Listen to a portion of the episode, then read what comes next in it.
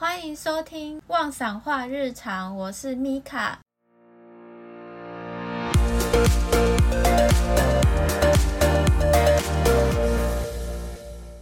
今天呢，我请到了一个特别来宾，是我在秋田国际教养大学交换的时候认识的朋友，Cotton 哥哥。Cotton 哥哥，你好。嗨，大家好，那个网上话日常的听众们，大家好。就是 Cotton 哥哥呢，现在是在京都大学念博士，然后是拿日协的奖学金，所以今天呢，就请 Cotton 哥哥来分享一下在日本念博士跟拿奖学金的心路历程。然后之前有在那个 IG 上面有收集了一些问题。所以就是今天应该就是蛮中规中矩的，跟 Cotton 哥哥来聊一下这些问题。因为我们平常讲话的时候屁话蛮多的，今天就是 我们那个克制一下，克制一下，我们是合家观赏的广播节目这样。OK OK，今天我会稍微先思考之后，然后再做输出，这样子 OK 哦？先答应你。那个京都大学的那个面子要巩固一下。好，那我们就请 Cotton 哥哥。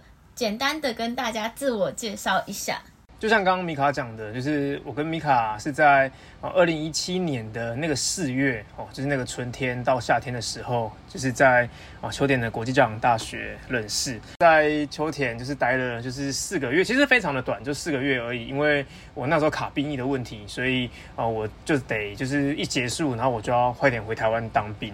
那回台湾当兵的时候，那个时候是二零一七年的八月。然后在当兵的过程呢，哦，其实我是当一年的兵，然后我二零一八年的七月退伍，我马上就有第一份的工作，所以就也没有想太多的事情，然后就去就去工作了。那在工作的过程之中呢，就是觉得呃，这有当然是有些契机啦，所以觉得我应该不只有这样，我应该。就是可以再做点更多什么事情，但我缺的是一个学历，所以我的动机很明确，就是我缺了一个博士的学位。那当下就决就下定决心，然后就就到那个就是日本的京都大学哦，就是来念念博士。然后就我现在就是哦还还没有毕业，还是个博士生，但就是已经准备要毕业了。那就是在京都大学的啊 I iPS 干细胞研究所，然后就是专攻再生医。医疗就是现在日本就是比较比较蛮重点栽培的一个领域，这样。那就是因为刚刚有说到，呃，其实你一开始是逼不得已，所以才会先回台湾当兵嘛。然后回台湾当兵之后，因为你就是你第一份工作是跟你原本的专业是完全没有关系嘛，然后跟日文也是完全没有关系的，对吧？嗯，没有错。其实与其说逼不得已。比较像自己选的，因为我八十二年次，然后我就是最后一年，就是一定要当一年兵的那个很水小的人，单纯就这样让我浪费一年的话，我觉得实在不行，所以我后来是选择就是用考取预官的方式当当军官，所以所以就是那个八月份就是哦，每年的就是预官都一定会在八月份的一号、二号或三号就是入伍，但真要说没错是逼不得已，因为就是台湾的政策就是哦，我们这些男生就是得去当这一年的兵这样。因为如果没有这个当兵的话，你觉得你交换完你会直接留在日本工作吗？老实说，我也不会留在日本啊。那个时候对日本真的就是因为自己日文程度也不怎么样，然后自己的学历也不怎么样，就是我并没有觉得自己是一个就是可以在日本就是生存下去的人，就只是可能多待一个月，多跟大家玩一个月，然后回台湾，然后毕业，就就这样。我为什么会先问这个问题？虽然等一下的访谈的问题里面也有，但是因为就是。呃，因为我自己也是交换嘛，然后我是比较长，我是一年，你是只有一个学期，我是一年。可是就是我交换完之后，我也是觉得自己的语日文程度不足以让我可以在日本做我喜欢的事情，所以我其实那时候也是先选择回台湾，然后之后再到日本。所以我觉得如果有一些人想说，就是想要靠着交换或是短期的一些。留学，然后就直接留在日本工作的话，其实就是比较比较不适合来听这一集。在我们的圈子里面，不是我熟悉的人啊，但是有听到几个类似这样子的案例。但是因为我想大家可能除非你真的就是去之前日文就是非常好，然后你就是一去你的去之前你就已经有很明确的目标，就是你要在。什么几月的时候开始就职活动？不然其实就是就跟我们一样，你可能去了之后，然后你觉得你未来可能会想要再留在日本工作什么的的话，基本上大家都是先回台湾，然后先做个些什么事情，然后再到日本的。所以就是如果你目前就是正在交换啊，或者是你正在想交换之后能不能留在日本工作的话，我觉得你就可以来听这一集，可能帮助会蛮大的。好，因为刚刚有说到就是。你觉得交换结束之后，其实你的日文程度也不那么好。那你还有记得当时你大概日文程度是怎么样吗？或者是说你交换前跟交换后的日文程度？有这个怎么讲？就是印象超级深的。这个印象真的很深，因为我在到就是日本之前，我去交换之前，就是我当然还是至少基本的五十音，就是我有这样子的程度，但。就是真的到了日本之后，记得那个时候一开始就是先分班考试，有考那个日文，然后我记得分了四个级别吧，就是初级，然后然后五个吗？好像就是因为我在我在四，反正就是就就是你在四，我好像在三，我在三零一。对，好像有一，然后一开头、二开头、三开头，然后我记得那个时候谁？对，P 酱在五，然后我在三，然后那个时候刚进三的时候，我跟你讲，认真超痛苦，我完全听不懂老师在干嘛。啊、然后我看不懂教科书。对对，我们要讲一下，就是因为我们去的那个大学，嗯、其实它基本上它是不看任何日文程度的，它只要你的英文的多义有考到，我记得是七百五吧，七百五以上就可以申请。然后它其实它就是一个。呃，以英语教学为主的大学，那它它会另额外开开日文课给留学生，然后会这样按照你的程度去分你，你就会去一级、二级、三级、四级、五级这样。然后因为台湾人或是中国人的话，有汉字的那个那叫什么优势吗？所以基本上你会被分到比你的程度还要高一点的那个级别。就是这种情况之下，所以我被分到了三级去，然后。就是完全都不知道该怎么办，然后那个时候印象超深的，我第一开始的时候前一个礼拜，就是我为了要听懂老师上课在讲什么，我为了要知道就是能够怎么样跟班上的同学互动，所以我就跑去那个国际教养大学那个图书馆里面，就是它有那个 Genki 一、Genki 二，然后我用了就是呃两三天的时间，然后把它全部然后都翻了两遍，不是一遍。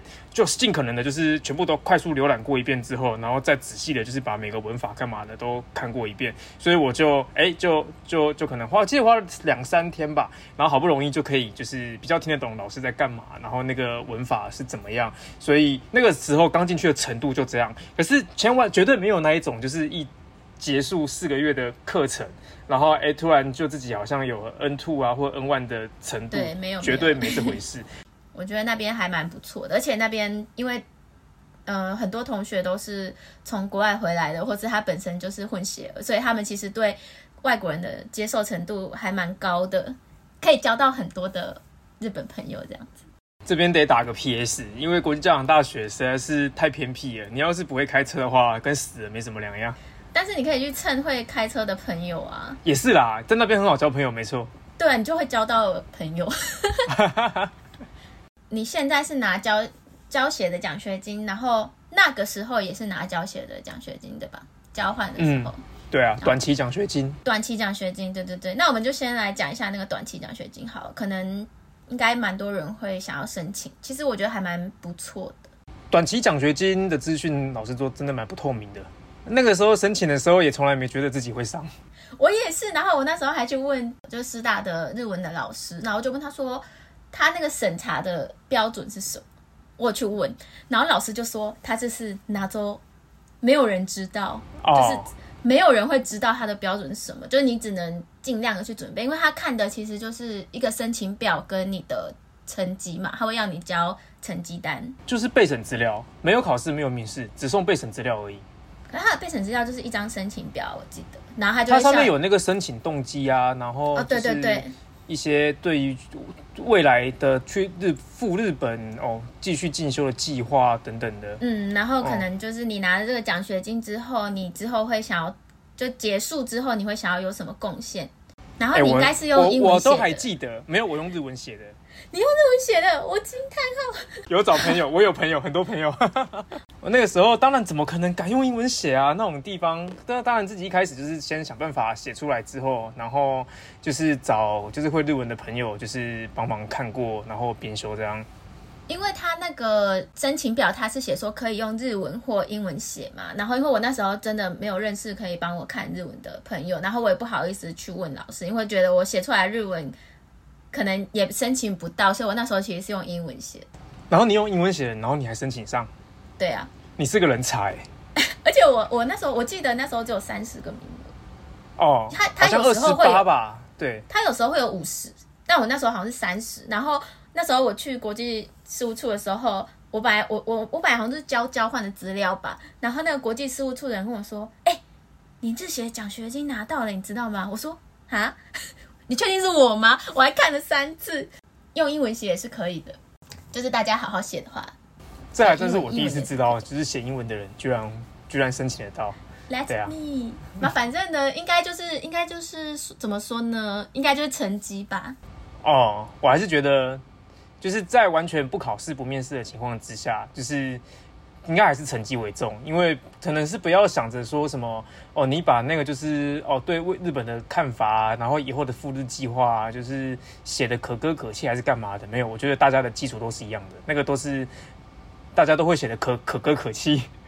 对，短期的奖学金的话，基本上就是呃你要真的有长远的规划啦，因为我是从大一我就想要出国交换。我还没有决定我要去哪里，但是我就想要出国交换，所以我那时候其实很认真的在维持我的成绩，因为我是大三的时候申请的嘛，所以我大一、大二的平均，因为那时候还不是 GPA，我记得，嗯，那时候还那时候还是分数，我记得我的平均是接近九十分，就两年，看看看不出来，看不出来你这么优秀哎，那你不就四个学期？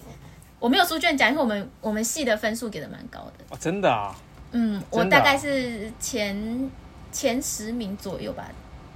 但是没有到书卷奖，就五到十名之类。九十多分在我们系上应该远没有到九十多，接近九十，接近九十。对，所以就是我觉得那时候就是因为我有我有我有很认真的去维持那个分数啦，所以我觉得那时候分数也蛮重要。所以就是如果你真的有想要拿奖学金的话，可能我不知道听这个 podcast 的人有没有那个高中生。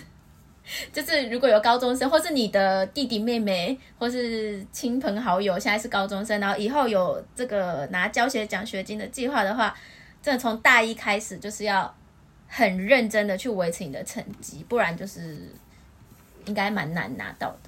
那我自己有没有？我自己在大学时候的成绩，我敢说绝对不怎么样啊。然后我那个时候哦、呃，就是申请到这个短期奖学金的时候，我那时候硕一。然后就是硕一的时候，就是你的成绩单就是一个新的开始嘛。所以硕一的时候，那个时候不知道为什么又比较认真一点，就是成绩还算是蛮前面的。我毕业的时候有拿到那个，就是我们理学院的匪桃匪奖。拿什么？匪桃匪，你不知道？我不知道。你不知道斐陶斐？哦，好吧，斐陶斐就是那个什么，就是呃每个学校的那个学院的前三趴的学生才可以拿到这个斐陶斐奖。哦，really？那我不是前三趴，我不知道。哦，然后我就是就是我是生物系嘛，可是生物系那个时候是被含在理学院里面，所以里面有化学、数学、物理，然后什么的的的这个学院里面的所有人的就是前前三趴，但我好像是 top one 的样子，所以说我有拿到就是。斐陶斐奖，然后所以就是就是大家在大学时候，就是如果已经错过了的话，其实硕班的成绩其实是一个新的开始。对，硕士的时候，然后就是再出发，然后再走一次，我觉得是完全可以的，完全合理，完全合理，合理合理，哦、可以可以、啊、可以可以。对，然后教学奖学金的话是呃每个月八万，你也是八万对吧？然后它有一个嗯，嗯特色，就是你每个月的。第一个礼拜你要去学务处签名，表示你有在这个学校，你还在籍。然后签完名之后，应该隔一个礼拜，他就会汇进你的户口，对吧？隔一个礼拜嘛。我现在现在我拿长期的话是月底啦，月底收收到，对啊。但具体那个时间点，我其实也记得不是很清楚了。我我也忘了，反正就是你一定要去签名才会拿到那个奖学金。那如果因为你那时候你是我是秋学期的时候拿，所以我拿比较久。我是拿九月、十月、十一、十二、一，二月我有努力的留到签名的时候，所以我总共拿了六个月。他最长也只能六个月，你还真的拿了六个月？我对我拿了六个月，然后你是因为。你是春春学期嘛？因为你一号、二号你你就不在了嘛，你就没有去签名。对啊，所以你就只有四五六七七四个月，四个月而已。所以我就多拿了两个月，应该是你少拿了两个月。可以拿到满的也不容易啦。对对，就是你要规划一下，规划一下。对啊，总之短期奖学金就是如果做个简单的总结的话，短期奖学金真的就是申请条件，老实说就是审查标准是未知的，就是不知道。但就是我我们可以建议的就是。你的成绩要维持好，成绩维持得好，就是要拿到那个短期奖学金，就是相对来说机会会比较高一点。然后，当然就像刚刚有提到说，哎，要到底要用英文写还是用日文写那个申请？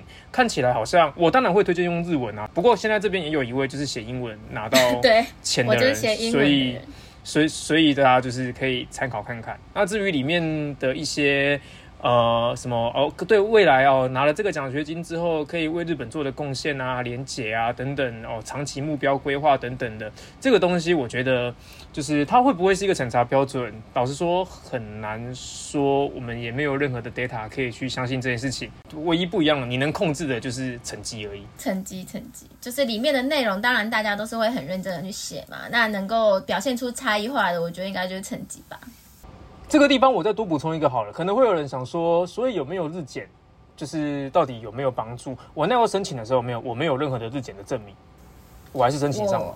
我，是 N 四，嗯，我是 N 四，但我是用英文写的。好的，那短期奖学金跟交换就到这边告一个段落。那刚刚有提到就是交换结束之后嘛，那你刚刚已经稍微在自我介绍里面讲了嘛，就是你去当当兵，然后当完兵之后就刚好有。工作，你这个从事的工作其实跟日语完全没有相关，但是你自己有去考 N1，对吧？没错，在我离开日本之后的一年，我有拿到 N1 的的牌，牌 牌 OK 牌证书的 N1 的牌。对，所以其实你你申请那个长期的，就是博士的这个时候。跟那个长期奖学金的时候，你是有 N 万的，是有要求要 N 万的，对吗？呃，他当然不会要求你要 N 万但是如果你现在就提到讲长期奖学金的话，只能说长期奖学金有考试有面试。你面试的时候，当然你有英文的选项，但是我那个时候是选日文嘛，你能够用日文跟面试官就是对答如流，这个真的是很基本的基本，这绝对不是加分的条件，这是基本。所以说。你要完成这件事情，只有 N 万我觉得是不够的。你也可以没有 N 万但是你可以对答如流。对，所以我觉得 N 万 N 万绝对不是一个必要条件。但是你拥有 N 万以上，能够对答、跟大家对答如流的这种条件，才才其实是考试的人的基本。连这个条件都没有的话，其其实还蛮辛苦的。所以其实他那个奖学金，或者是说你去申请博士的时候，他不会特地要求说你要有 N 万你才有这个资格。就是你要申请，单纯提出申请的话，就是绝对不看你任何的条件啊、背景啊、证照，绝对没这回事。但是你能够顺利通过的话，那对答如流这件事情，面试的对答如流，这个是很基本的。你要是没办法好好做一场面试的话，不管是用英文还是用日文，那那你就不用想着就是可以拿到奖学金，因为语言真的是很基本的要求。我有听过有些人是他是要先确定你有。老师，你才能去申请奖学金。可是你确定你有老师之后，你不确定你会不会拿到奖学金。那有一些人是他说，你可以先去申请奖学金，可是你拿到奖学金之后，你不确定你能不能找到教授，就是你要怎么去？这个细节就让我来回答吧。总之，你一开始申请，你申请的话，就是你要前面分成笔试跟面试嘛，所以你会先考。就是先考 EJU，先先报名笔试。报名笔试的时候，你刚刚上述讲的那一些什么找老师等等的，那是全部都不用的，不用任何的资格，只要付了钱，大家都能够去考 EJU。那 EJU 考完之后呢，那你就会进行，就是呃，你就会就是送送送送审查嘛，你就会知道哦，你有没有通过第一阶段的考试，然后可以进到第二阶段。那第二阶段的话，就是送你的备审。这个时候你在送备审的时候，会有很多的资料要填，里面就会。有你要至少填三间大学，然后以及就是你找好的老师，这个时候就变成必要的条件了。当然，你要是在那个时候还没找好老师，你也是可以填你所谓的理想的大学、理想的老师，这个是可以的，一样可以送审，但是很快就就会不行了，因为你在面试的时候，他就是。就是你如果还去跟人家说，呃，哦，我未来我的梦想是这样，要到那个地方去，绝对拿不到，因为里面你必须得提交一份就是很重要的的很重要的文件，叫做呃，就是内诺书。你跟你未来的老师的内诺书，它这个内诺书它可以是哦，就是 email 的，就是互相联系的结果。那我的状况的话，是我们老师他直接就是呃，就是京都大学嘛，有直接发公文，就是给那个就是教写。然后就是说，呃，这个学生，然后跟我谈过了，那只要他考上奖学金，我就要这个人这样。所以就是有这样子的一个过程啊。所以说这样子有听懂吗？就是找好老师，他绝对不是你报名考试的必要条件。但是你在那个阶段还没找好老师的话，你就不用想着你拿得到奖学金。所以就是说，呃，基本上你可以先去考试，但是找老师这件事情，就建议大家是同时的去进行。同时不对，你要在考试之前就要进行，因为考试通常是五月份考试，我记得应该是三月还是四月报名。可是你六月份的时候就会送，就就会出结果，然后就会送书审，然后你这个时候才去联络老师的话，没有，相信我，绝对没有任何一个老师他可以在一两个月之间，然后就决定好，从不认识你，然后到决定我要你这件事情不容易。你当初跟呃京都大学的教授开始联络，大概是什么时候？几月份？然后你们大概联络了多久？以及他，呃，怎么说？他怎么决定？就是你怎么会找到这个老师，然后想要去他的研究室的呢？我先讲，就是联络老师花的时间好了。当然，就是我的状况是，我的状况应该是很快的。就是我在考试之前，就是我记得应该是一月还是二月的时候吧，我那个时候就先联络了老师，然后。然后我在还不到四月的时候，我们老师就就跟我就是面试，然后确定好，那就是只要你考上奖学金，那我就收你这样。所以说我的状况是很快的，但是我有更多的朋友是寄了一大堆信去联络老师，然后没有一个老师回他的。嗯，那他他怎么办？就只能放弃那个老师，找下一个地方啊。可是这个地方又会有很多的那种就是眉眉角角，因为假设今天你在京都大学，你找了 A 老师，那 A 老师没有回你，你会不能寄信给 B 老师哦，因为你这个时候 A 老师还没回你，你寄信给 B 老师的话，那老师们之间是会互相联系的，他就会说，哎，就是忠忠诚度的问题，就是 A 老师可能会跟 B 老师提到，那 B 老师就会觉得这个人不行。忠忠诚度的问题。那如果是比如说京都大学跟东京大学跟比如说早稻田，我都各找一个教授去记，这样是可以的吗？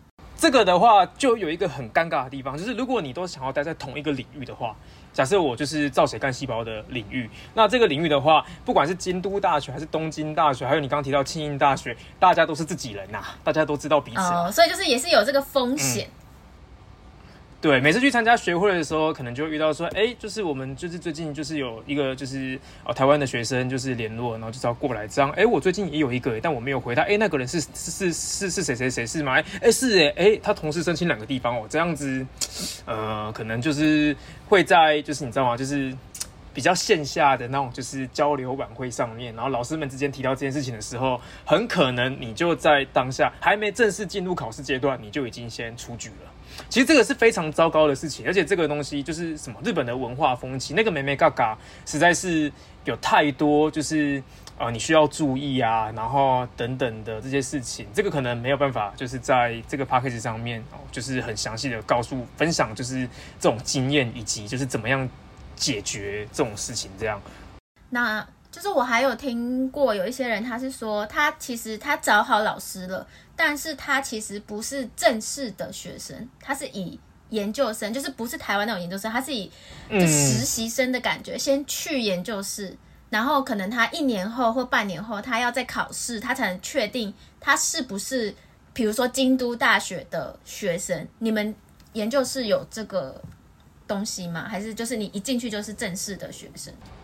首先，你刚刚讲那个研究生制度，这个在日本的。大学里面是非常普遍而且常见的。而且你刚刚讲的半年、一年，真的就是半年跟一年。我自己是没有做研究生的经验呐，我是直接就是联联系了，然后考试考上就来了。但我们老师那个时候确实他是有提出，就是建议说，建议我先来做半年的研究生，然后之后就是再决定就是。要不要继续走下去？这样，那其基本上研究生哈，就是有几个好处啦。我的话，以我现在的角度，我虽然是没有做研究生的人，但以我的角度，我是建议大家去做研究生的。几个理由：第一，研究生的过程其实教学是给钱的。如果你有考上教学长期奖学金的话，教学是给钱的，没有问题。然后第二，研究生的过程其实是你在适应这个实验室、适应这个环境、适应这个老师适不适合你，因为有太多状况是那个老师的问题。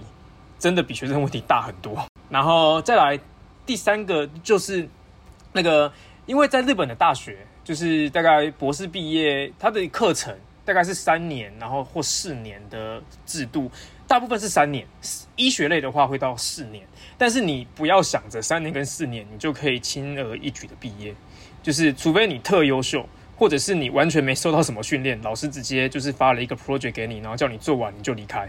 不然就是你多提前研究生半年或一年的这个经验，其实你那个时候累积的实验技术，你累积的 data 量，然后再加上你未来的三年的过程有没有这样子，其实是比较有可能在就是你的毕业证书上面就是一个你是准时毕业的人，准时毕业花了三年毕业的高材生，厉害的优秀的。因为你是博士嘛，对，嗯，不是不是硕士。我的角度还是会觉得做研究生是是是很推荐的啦。那我最推荐的其实还是选老师这一件事情啊，你知道，就是，就就是你你会可能会觉得说，哦，就是日本的实验室，然后很有名的大老师，他的实验室好大，然后就是好多学生，然后好好多个助理教授，然后一两三个副教授，然后这样子一个这么大的团队，应该有很严密的、很很缜密的一个就是管理制度啊，然后明确的分工啊等等的，这种事情是会发生的，但是不会发生的地方也很多，但只要这种事情没发生的时候，有没有？你在念书的过程，你只能就把自己扮演着一个像 PI 的角色，PI 就是那个就是那个指导教授了，那个那个 Principal Investigator，就是你你在还没有博士的资格，但你又得像个 PI 一样，就是在就是 work 你所有的 project 是干嘛的，这个事情是是非常容易让人精神耗弱的事情。所以，所以研究生的过程就是一个让你先看清楚，如果你不适合的话，不适合这个地方，哎，就是完全可以，就是你当面见到老师的，然后跟他谈，然后让他帮你想个办法，让他帮你转接到其他地方去，或者是说你在这个时候，你在这个环境里面，你已经开始接触，你会知道说。呃，一样的领域，那是不是在别的大学？然后有什么样的教授？然后你甚至可以直接到他的面前去，然后跟他谈，然后你就比较不会发生，就是我们刚刚讲的，就是什么忠诚度的问题啊，然后没跟谁打招呼，然后就怎么样又怎么样，就比较不会发生这种问题。嗯、现在是讲理科的情况吗？还是其实文组其实也是一样？哦、还是你其实不知道？文组我就不清楚了。好吧，那。对，那文组的话，我就再再找找 有没有可以来分享的人。有啊，我们那个什么，那个刚刚可能没有特别介绍，就是我除了在京都大学当啊。那个博士生之外，就是那个我也是那个日本台湾生物技术协会的，就是共同创办人兼兼会长。那就是我们自己日本台湾生物技术协会，就是哦，也有是有在举办一些像是留学讲座啊，然后这种留学经验分享等等的一些活动。那我们也有预计，就是明年的一月份，这一次很特别，这一次是打算在台北。就是举办一个就是线下的，就是没有没有打算开线上哦的的一个就是留学生经验分享活动。这次我们有找了两个人，那两个人都是教学的，就是得主。那一个是理组的，一个是文组的，就是才比较不会产生那一种就是理组或者是说帝国大学的那种 bias，你知道吗？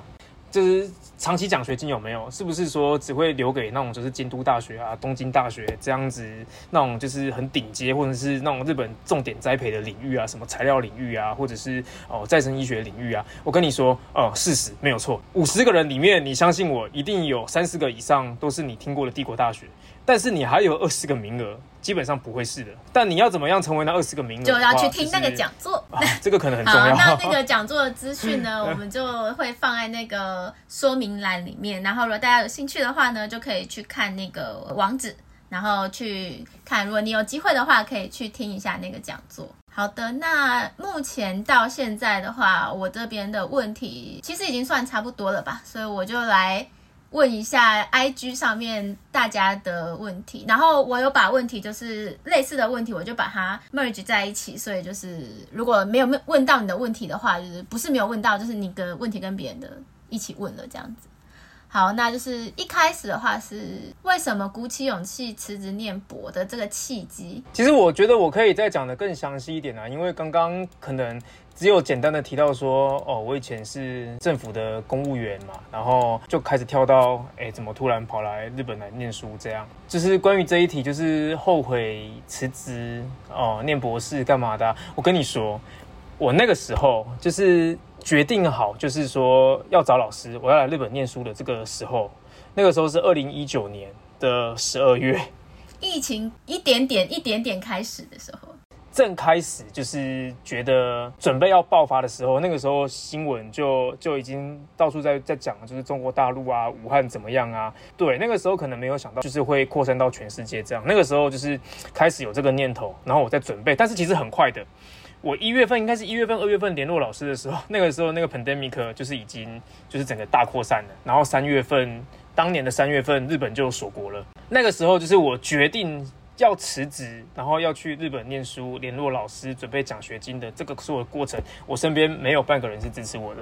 你看哦，就是放弃一个公务员的身份，而且可能再讲特别一点，就是我之前是就是就是那个就是是高级公务员，相对高级相对高级一点啊。我可能就不特别分享，就是我做什么样的工作。一般六职等的，就是高考公务员的薪水大概是落在四万左右，就是专业加给加上就是他的那个就是薪俸，大概落在四万多块左右。我的薪水就是当然不到两倍啦，接近快两倍，就是就是有做那种特殊工作的公务员这样。就是你说我后悔吗？就是放弃了，就是那样，就是我可以躺到六十五岁，而且我们单位就是在在那个天母啊，然后在就是。大安区啊，什么我们都是有宿舍的，而且宿舍都还不错。我可以用就是相对很低廉的价格，然后就直接住进那个地方，还有副车位，各种奇怪的福利就是都有嘛。就是什么小孩子的一些，如果未来有小孩的话，教育啊，然后等等福利是是很好的的这个样子，我可以直接爽躺到六十五岁是绝对没有问题的一份工作。那为什么就是离开？就是怎么讲，接受挑战吧。我觉得我们蛮像的啦，就是我们可能不太能够。不太喜欢太一成不变的生活，我觉得。哦，你这样讲也对啦。其实我第一家公司跟你那个公务员感觉也差不多啦。然后，可是我那时候就觉得好无聊，而且你要跟一些怎么说呢？就是我就觉得这些人就是没有梦想。就你知道吗？就那个时候我才二十六、二十七岁，所以我是这么想的。如果那个时候我可能三十五、三十七的话，没有，我可能就不会这么想。所以说，你知道后悔吗？就是没有啦，我没有后悔。就是这不代表我来日本就是念博士的过程，就是我有多么的顺利呀、然后我在这边生活过得多好啊，然后这边就是交到多少的朋友啊，然后旅游就是有多好玩啊，没有，都不代表我所有的过程是顺利的。但是我绝对没有后悔，甚至是觉得庆幸，就是走出来了。走出来了之后，就是。看见的，然后体验到的，就像我说的，绝对没有都是顺利的，但是绝对都是好玩的，都是新的，就是都觉得，嗯，好想我这么做了的那种感觉。反正失败就就失败啊，又不会死。怎么这个 podcast 什么时候变成心灵鸡汤？心灵鸡汤，对啊，反正就是不是所有的人都适合我们这样子的的怎么说的想法啊。但是就是我们的想法，我不知道，可能就是没有什么。后顾之忧啊，所以就可以就试试看嘛，反正失败就失败啦。你的人生那么长，确实啦。好，下一题，下一题。好，下一题，下一题，下一题。好，那你觉得在日本进修，就是念硕士啊、念博士的好处跟坏处，跟比如说日本的学术界跟台湾比较不一样的地方，或是你自己觉得可能不是那么那么令你觉得舒服的地方有吗？一定会有啊，怎么可能会没有？但是我觉得。念书念博士这件事情有没有？就是你的指导教授左右你的人生实在是太大了。就是他有没有签名让你毕业，就是跟你就是有没有达成，就是你有博士的哦这个资格这个能力，其实真的是两回事。那在日本的老师，老师说了，确实比较不会就是刻意把你留下来，但是你会发现，就是你进到就是呃越高等的，就是研究院哦，就是举个例子，我现在在京都大学的 iPS 干细胞研究所，算是这个领域相对就是很高级的的地方，这边老师对你要求就会很高嘛，所以说念书就会变得就是没那么容易。但其实你如果比较以 general 大略的来讲的话，没有缺钱的问题，日本的资源果然还是多了很多。如果单纯讲就是研究的，就是。经费在台湾的话，可能做实验都要多想到一下，就是要花多少钱这个支出，然后做做不做得来哦。在日本比较不会发生这种事情，其他的就是可能比较小些微的差别，但这个些微差别可能是真的很重要的。这些东西我觉得个人实验室的文化，就是个别实验室的文化，就是不管台湾还是日本一样，那个才应该是重中之重。所以好像很难去比较说，呃，是不是来日本念一定会会会比较优秀，然后比较容易毕业，然后还是说哦、呃、比较容易拿到经费等等的？没有，我觉得好像还是没这回事啊。但是如果以大环境来讲的话，日本给的钱还是比较大方啦，台湾真的是给的钱比较少。就我说在研究经费上面这一块，所以我在这边做研究的时候，就是我从来都不会去思考。还还是也没有这么奢侈啊，但是我想做的实验就是都做得到。我想用的仪器，不管那个仪器几个千万、几个亿，想用都用得到。这样有一台仪器叫做流式细胞仪，我记得现在我不知道，但我那个时候在师大的时候啊，整个师大就一台流式细胞仪而已。那一台流式细胞仪，台币我不晓得多少钱，但是日币的话大概是就是四千万到一亿不等。然后四千万到两亿不等啊，就是根据品质。然后但是这种流式细胞仪哦。我们实验室哦，自己实验室就两台。哇，但整个师大就一台而已。好，下一题，毕业之后会打算留在日本工作吗？留在日本工作吗？就像刚刚提到，就是为什么我会辞职跑来念博士，其实就只是接受挑战嘛，就是喜欢接受新的事物，然后喜欢知道新的事情，然后不喜欢一成不变的生活，所以。我现在这个这个地方就是待了三年，也许可能再多一年，四年等等的，我会继续想要留在日本吗？老实说很难说诶，我喜欢这里，但是不代表我就得在这边就是落地生根，然后就是继续活下去。所以我还是觉得哪边舒服就去哪吧，就算不舒服，那边不舒服，但是觉得有挑战性，觉得很有意思，我觉得还是会去。就像那个什么。举个例子好了，就是最近我们学校这个地方，就是我们都会收到一些，就是世界各国哪个地方有开缺，最近就有收到那种，就是那个阿布达比，阿布达比那边什么阿拉阿拉伯杜拜，它不是杜拜的一个系统，是是是是另外一个系统，那什么阿拉伯联合大公国嘛，就是有在注重是再生医学这一块，然后就是。你要在那个地方生活，就是这辈子我觉得应该也没多少机会，就是可以这样子可以去那边长时间待个可能一年两年这样子的机会，这样我可能就会去了，挺有趣的。其实其实你讲完这个之后，我觉得第四题有一点有点多余吗？就是遇到挫折或是消沉的时候，你通常会怎么做呢？你会有遇到挫折的时候吗？当然有很不爽，然后或是很挫折，然后或是觉得就是干这种事情怎么会发生在我身上的这种时候，就是也是有很多不公平的时候啊，像是。可能一些性别上面的差异，就是可能老师在对待就是不同性别的学生上面的差异，那我也可以理解他，就是因为日本的那种就是帕瓦哈拉或塞库哈拉的那种文化，可能就是可能要很很很在乎这件事情，不平衡就是不开心的时候一定是有的，但这种时候遇到挫折的时候，你问我该怎么办，就是我想大家的解决方法应该都不一样，我的方法一定不是最好的，也可能只限定我使用，但是你知道吗？就是。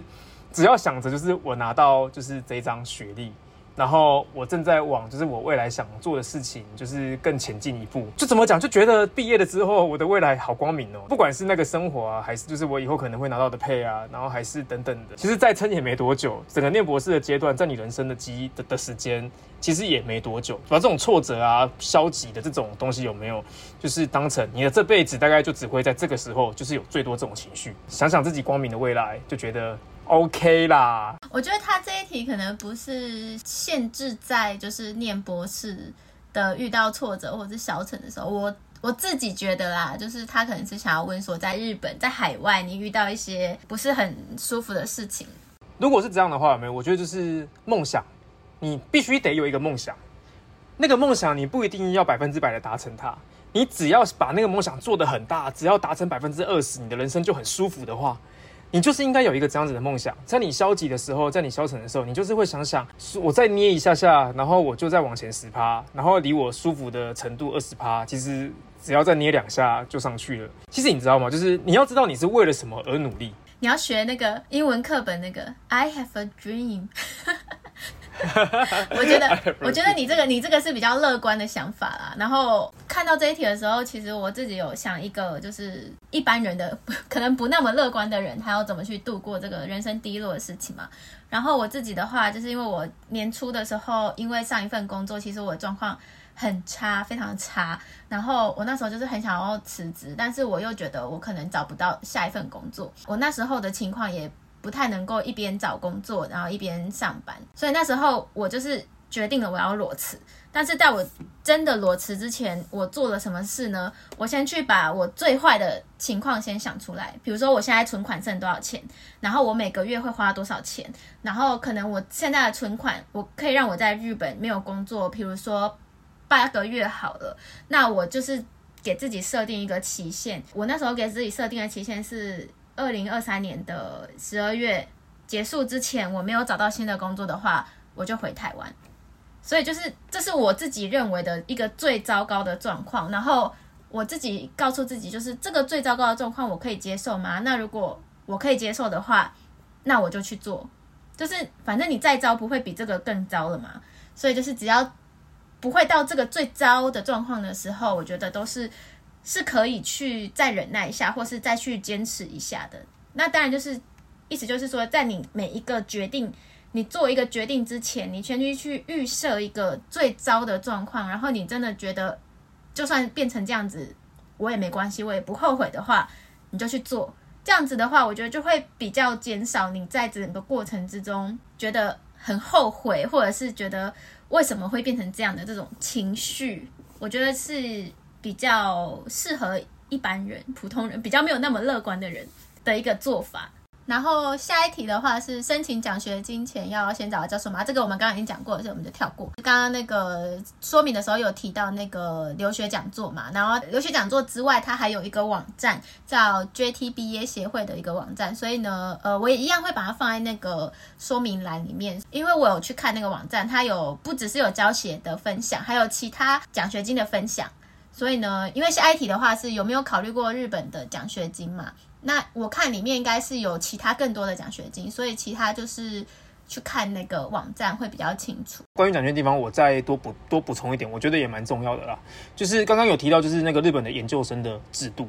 那这个研究生有没有？我刚刚就是讲了几个好处嘛，但其实我漏掉一个很重要的，就是日本的很多日本当地的奖学金都是你要有身份，你才可以去申请的。就是身份指的是说，你已经要入学了，你是已经拿着学生签的学生，你才能够去申请。等你那个时候正式开始申请的时候，你就算申请上了，也是下一个年度的事情了。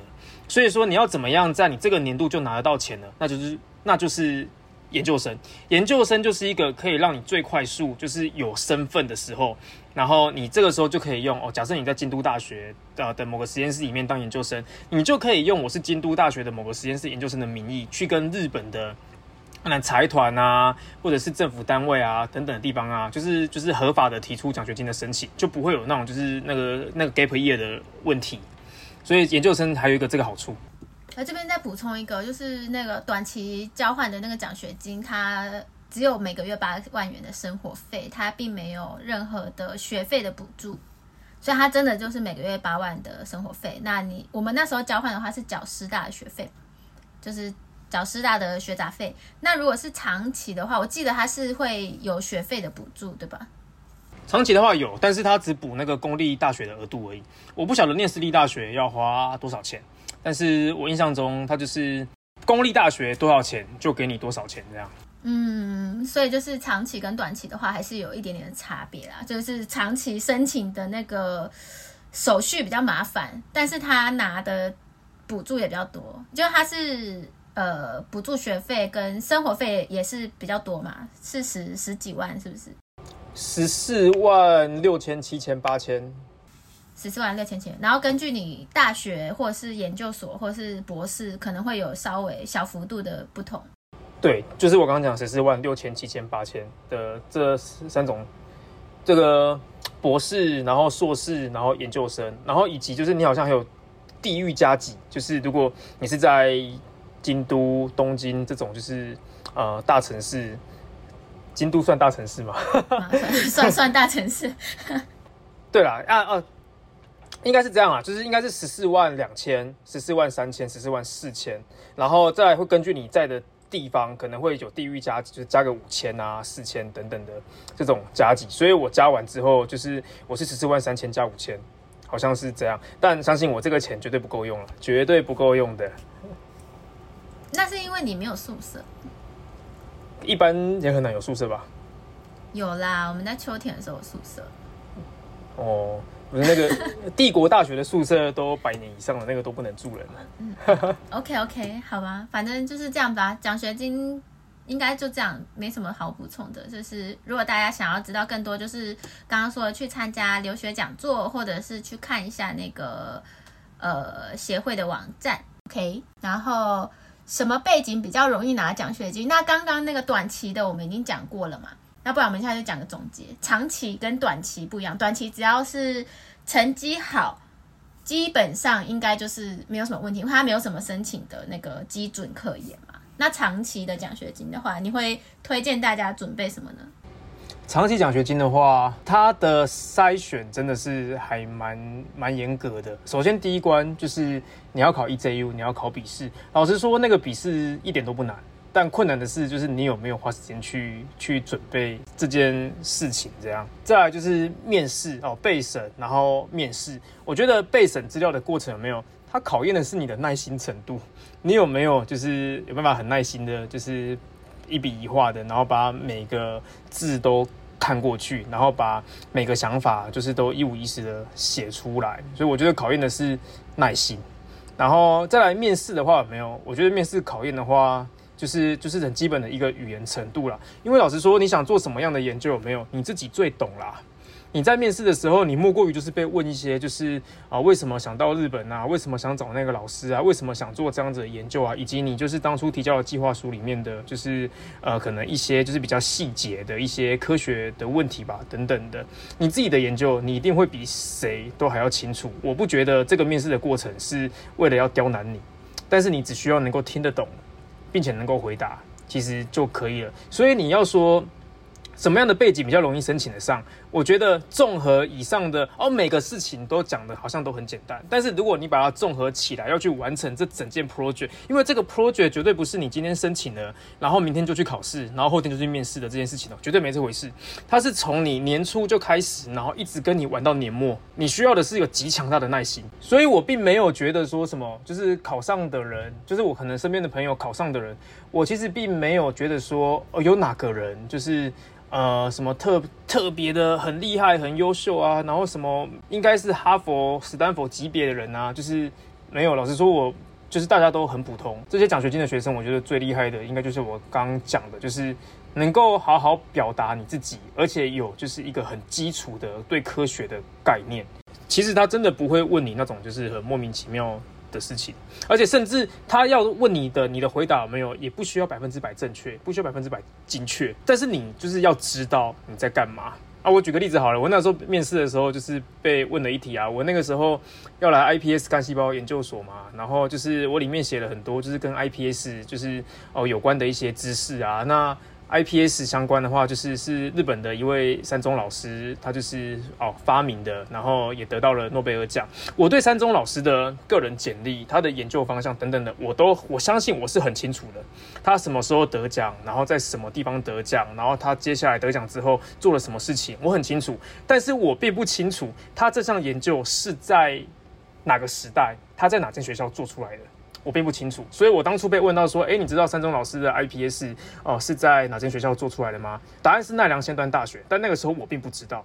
我那时候跟他说，我并不清楚他是在哪边，就是把这个东西做出来的。但我可以跟你说，他在什么时候获奖，在几年发表了什么论文。哦，二零零六的时候发表了老鼠的，二零零七的时候发表了就是哦人类的那个就是纤维母细胞，然后都发表在什么文章上面。然后他之后二零二一二零一二年得奖，然后他在得奖之前，二零一零年就已经获得政府的补助，然后就是哦已经开始就是要盖那个就是研究中心，然后这个补助是十年起，里面有一千亿，然后等等。他说好了好了好了好了，你不用再讲了。对方就这样跟我讲，对啊，我完全不晓得他问的问题该怎么回答，但是我用别的方式告诉你，我对这件事情的，就是呃的，就是广泛接受到的那种，就是咨询这样。对啊，就是可能他问到问题不是你有准备的，但是你可以告诉他，你其实有准备其他的东西，这样子。Anyway，好，最后一题，最后一题其实没那么重要啊，有没有通过打工增加生活费？哦，我说没有那么重要，不是这题不重要，而是因为这个 Cotton 哥哥没有打过工。没有在日本打过工，我可以分享我的，因为我在交换的时候，我我有拿奖学金，所以我其实我生活费还行，没有什么那个，但是我去打工，我去洗碗，我去学生餐厅洗碗，然后 我为什么去洗碗？不是因为我缺钱，是因为我想要学日文，然后我确实确实，呃，打工是学日语非常快的一个方式，因为就是如果好，你要说你要去认识日本朋友的话，人家不一定想跟你当朋友。好吧，这是第一点。那、嗯、没错。可是工作的话，工作的话，他一定，他他他就算他最讨厌外国人，他就是得跟你讲话。那不管他讲的是好话还是坏话，反正他讲的就是日文。然后你得去理解他，然后你得去回复他。所以就是呢，洗碗洗碗就是不太需要日语能力，所以就是只要你想洗，你就可以去洗。但是你一定可以跟那个里面的欧巴桑啊什么的讲的话。刚去日本的时候我去洗碗，然后我真的听不懂，我真的听不懂，是一个人很好的中国。一样是交换生，一个中国的男生，然后他就帮我翻译，他就翻译，就是欧巴桑想要我做什么事情，然后我就 OK OK，然后就学好了，然后真的是就是靠他翻译，只要他没翻译的时候，我就是比手画脚，然后直到我学期末的时候，然后我就跟那个欧巴桑一起在擦那个餐具，就是他洗完之后要擦餐具嘛，然后擦餐具的时候，那欧巴桑突然跟我说：“你的日语。”进步了很多呢，我可以跟你聊天了，然后我就觉得哦，谢谢。Anyway，反正就是呢，呃，有一些人呢，他会想说怎么办？交不到日本朋友，交不到呃日文很好的朋友的话，我的日语要跟谁去练习？我讲就去打工，打工一定就是会讲到日文。那个米卡现在讲的这一些打工有没有？就是单纯如果。就是不是说为了经济在思考，只是为了就是啊想要让自己的日文更进一步的话，他讲的一点都没有错。我在日本到现在就是快三年了，就是我也都没有去做任何的打工。老实说，我这三年的日文程度并没有什么显著的进步，我讲话还是会。会结巴，然后我还是要思考一些，就是比较高级的，就是尤其是敬语那种比较尊敬的语气，我都没办法，就是很当下就脱口而出。这样打工的环境，接触外面世界的人，接触不同地方、不同环境、不同背景、不同年龄层的人，你真的才是能够最直接、最明白的，就是去去提升你的日日文程度。没有错，同意。那另外有没有？我可以跟你说，就是就你知道，我回到我这边四个月结束之后，我就回到台湾。台湾当了一年兵之后，我就去工作。其实我一点都没有，就是环境，就是可以学日文啊，然后还是干嘛的。那我却可以，就是在回台湾哦，离开日本之后的四年哦，我可以去教学哦，长期奖学金考试，然后用日文就是跟对方面试的这个理由呢，就是。是，其实我有持续在练习。我除了就是读书之外，就是台北有一有有几个地方，就是我觉得是超级好练习日文的地方。就是我之前很喜欢去那个台北的那个中林森北路的那个条通那那个地方，什么？调通啊，各种调通，我不不是去那边玩什么，就是就是花钱的，就是酒店等等的，不是，是那个地方其实就是很多哦，就是被单身赴任哦，就是被外派到台湾的日本人哦，就是钱很多没地方花，然后会在那个地方找酒吧，那边也是有普通的酒吧，找地方喝酒。那你可以到那个地方去，路上都是那些单身男子哦。寂寞男子，然后你去搭讪他们吗？就你知道，就是就是到酒吧去，然后就是坐下来，然后点了一杯，然后旁边就是也一个人，然后就是跟着你，然后就是看着就是电视，然后你也看着电视，然后两个人，哎、欸、哎、欸，你好，我是谁谁谁啊？你是日本人吗？然后哦，我是我是，然后哦，那就是哦，你自己一个人吗？啊，你在这边干嘛？等等，就是再白痴的话，我跟你讲，我那个时候得到的回馈是这样哦，得到回馈是说，就是。你的日文其实日文好不好并不重要，重要的是他人在台湾，他就是还有人就是愿意跟他讲他的语言，他觉得阿里嘎大，他觉得很感激。条中其实有很多有趣的酒吧，小动物的酒吧，唱卡拉 OK 的酒吧，蛮多的。就是大家可以不介意的话，可以去那边找寻练日文的机会。其实我跟你讲，在那个地方没有真的没有那么复杂，因为他也想找人讲话，而你也想找人讲话。OK OK，那反正就是在台湾就推荐你去很多日本人聚集的地方。那如果你在日本的话，就推荐你去打工，就不是为了生活费。就不管跟生活费无关，就是去体验一下人生。那你的日文就。我们这一我们这一题是在讲打工的问题耶，怎么讲到学日文去了？不过另外在日本打工的话，可能就要注意一下，就是签证上面的，就是一些法律相关的劳动规定。哦，对对对对，对啊，就是学，因为你是你是留学签嘛，留学签的话，你就要去申请额外的那个资格，你才可以打工。那这个的话，就是网络上都有，请大家自己去找。那就是今天今天的分享就到这边喽。Cotton Cotton 哥哥，Cotton 哥哥有什么最后想要给大家的建议吗？建议吗？比如说，现在有一些人很犹豫，他到底要不要辞职，然后去日本念个硕士，或是念个博士。老实说哦，如果这方面的话要给建议的话，就是把那个什么。就是你说服得了别人，就是先从你的朋友开始，先从你的朋友开始，然后一个两个，然后再说服到就是你的家人。就是当你可以得到大家的支持的时候，就是你就可以去了。然后当如果你得不到大家支持的时候，就很简单嘛，一定是你的你的 program 哪边有有问题嘛。就是如果今天不讲家人，那我可能会稍微请了你的。就是如果单纯只是找你的朋友，那种本来就会支持你的人，如果还不支持你的话，没有你的 program 就是哪个地方一定有毛病，那你是不是就应该再更思考一下？就是现在这个时间点对吗？我的 program 哪边有毛病，是不是应该要修改？但修改的话，就是这个能力，我是不是还要再多花点时间培养等等的？就是你真的就是。就是你，你问我建不建议？我当然建议啊！就是去做自己喜欢的事情，有什么不对？而且你本来就应该去做你自己喜欢的事情，跟跟完全不要屈就在就是，呃，就是为了各种奇怪的，就是理由，然后屈就自己。因为生人生有多少个就是机会可以让你就是再来一次？你现在二十多岁，你不你不往前冲，你三十多岁你还冲得了吗？四十多岁脚就麻了，就是你要要怎么冲？对不对？当你有房贷，然后有小孩，然后就是就是有有另外一半，然后甚至是你的家人们，讲很现实的问题。你四十多岁的时候，你的家人们可能已经就是六七十，接近要八十了。你到时候可能要面对的就是一些长照问题等等的。你那个时候，你就算想走，你走得了吗？所以说，就是我是完全推荐的。你应该在这个时候想法就应该这么做。可是绝对不是让你就是呃，就是只凭着一股冲劲你就这么做。就是像我刚刚讲的，嗯。不要不要，就是就是哦，我就想去，然后就辞职。不是不是不是这样，就是你要有好好的计划一下这样子。那当然就是像我刚刚说的，就是如果我去了，我拿不到奖学金的状况之下，我能不能承受？只要你想好了这件事情，我觉得其实没有什么不建议，或者是说不推荐，或者是阻止你的理由。那我们今天的分享就到这边结束。如果有任何问题的话，可以到我的 IG 留言。那如果有任何问题想要问 Cotton 哥哥的话，也可以透过我的 IG，我会帮忙转达的。那今天就谢谢大家收听，拜拜。OK，谢谢谢谢米卡哈，祝大家都顺利，谢谢大家，拜拜。